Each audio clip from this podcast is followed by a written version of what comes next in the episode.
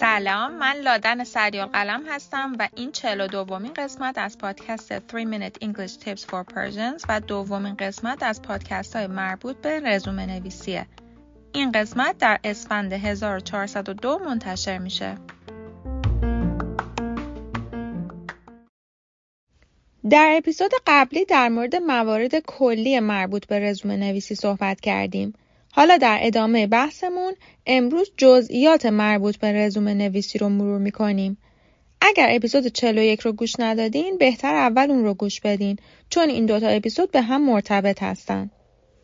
خب مریم میشه اشتباهات رایج توی متن رزومه رو به همون بگی؟ آره حتما خیلی خلاصه اگه بخوام بگم مهمترین اشتباهی که ما می‌تونیم مرتکب بشیم اینه که template مون رو اشتباه بنویسیم template درست اینه که ما اول مشخصات فردیمون رو می نویسیم بعد qualification مون رو توی رزومه می نویسیم و بعد میایم بسته به این که برای دانشگاه داریم apply می‌کنیم یا برای کار education و یا تجربه کاریمون رو می نویسیم خب میشه لطفا برای هر قسمتی که گفتی چند تا مثال بزنی؟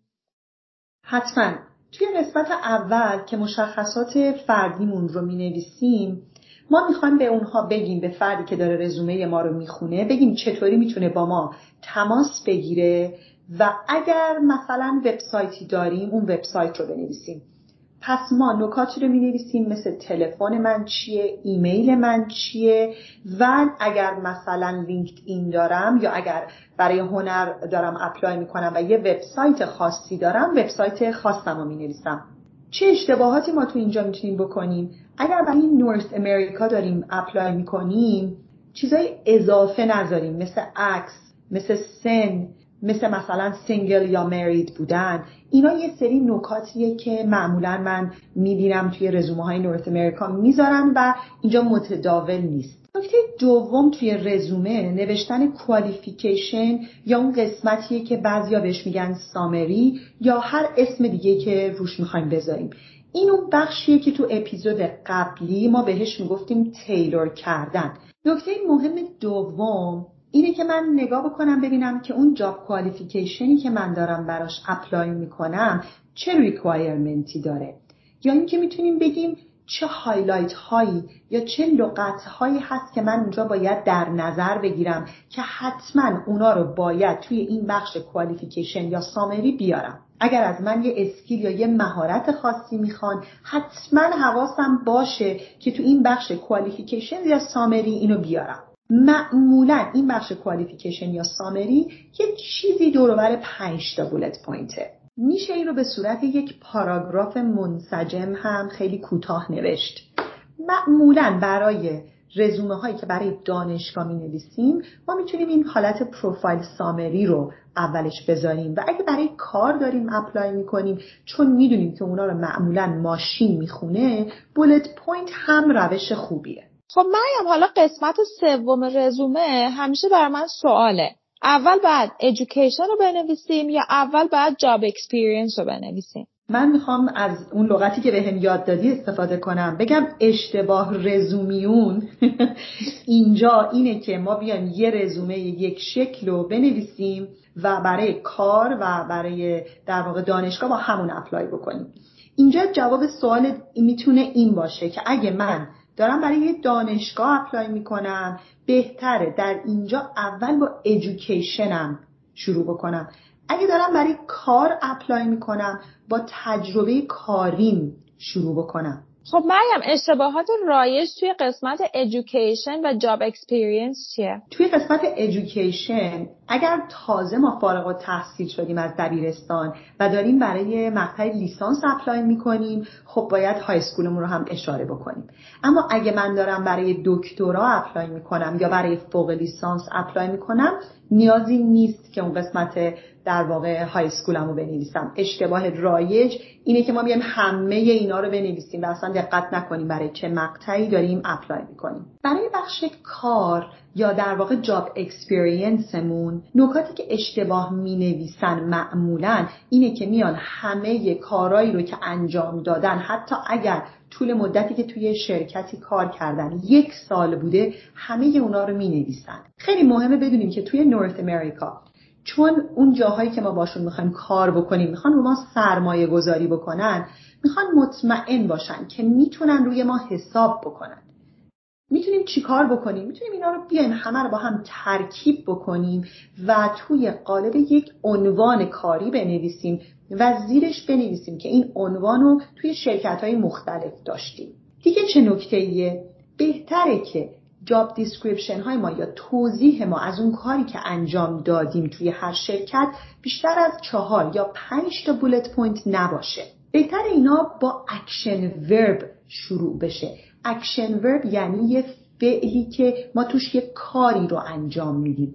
مثلا اگر من معلم هستم کارم instruct کردنه کارم assess کردنه پس بهتره با instruct assess با این لغت ها شروع بکنم. اگر دارم در واقع مهندسی هستم که پروژه هایی رو پیش بردم manage کردن اون پروژه ها یه verb یه اکشن بهتره با اون اکشن شروع بکنم. همه اینا رو می‌تونیم در واقع گوگل بکنیم و پیدا بکنیم که action verb ها توی اون کار ما چی هستن. بهشون buzzword هم میگیم.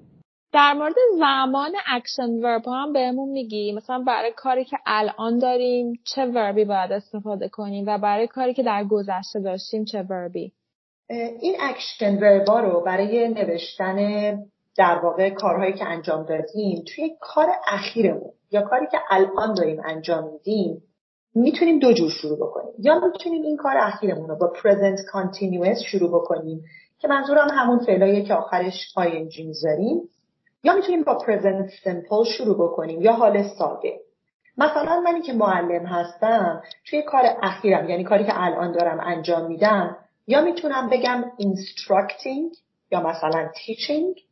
یا می‌تونم بگم instruct یا teach یعنی اینطوری می‌تونم شروع بکنم اون bullet point ها رو.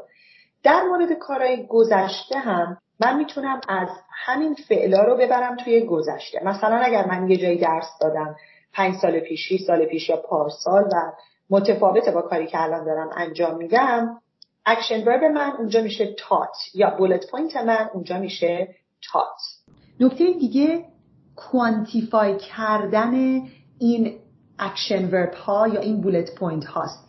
می‌تونیم بنویسیم که هر کاری رو چطوری می‌تونیم ثابت بکنیم که حتما انجامش دادیم. مثلا اگر من توی sales کار می‌کنم می‌تونم بگم که increased the sales مثلا by 20% یا اگر معلم هستم می‌تونم بگم که taught over a thousand students in فلا این کوانتیفای کردن اینها یا میجربل کردن اینها کمک می‌کنه که ما ثابت بکنیم که اون کار رو انجام دادیم به جای قلوف کردن. مریم من یه سوال دارم. من دیدم در قسمت آخر رزومه بعضی یه قسمت اضافی هم دارن که مثلا اونجا راجع به award, language, skills و یا هابی صحبت می‌کنن. نظرت راجع به اون قسمت چیه؟ ببین بستگی داره. اگر که من رزوممو دارم دو صفحه ای می نویسم و دیگه جا نداره توی رزومم. نه واقعا لزومی نداره من hobby م رو یا چیزای دیگه رو بنویسم. اما اگر که من تعداد کمی کار انجام دادم مثلا از دبیرستان دارم میام یا به هر حال توی زندگی تعداد کارهایی که انجام دادم کم بوده. یا اصلا دارم رزومم رو طوری to the point می نویسم که فقط دارم راجع به تجربه های مثلا teaching م میگم. و دیگه تجربه های دیگم رو نمی نویسم اون موقع ممکنه جا داشته باشم. اون موقع می‌تونم مثلا hobby رو اون ته اضافه بکنم. نکاتی مثل word یا language می‌تونه خیلی bonus یا positive تلقی بشه. برای این به نظر من بهتره اینا بیا تو اون summary اولیه یا تو bullet point اون اولی که ما داریم برای خودمون می‌نویسیم. نکته آخر این که یادمون نره معمولا متوسط زمانی که افراد می‌ذارن برای نگاه کردن رزومه خیلی کمه. ممکنه فقط صفحه اول نهایتا نصف صفحه دوم رزومه ما رو ببینن. پس هر چیزی که می‌خوایم راجع به خودمون بگیم رو سعی بکنیم که توی این بخش اول یا یک صفحه و نیم اول حتما حتما بگنجونیم.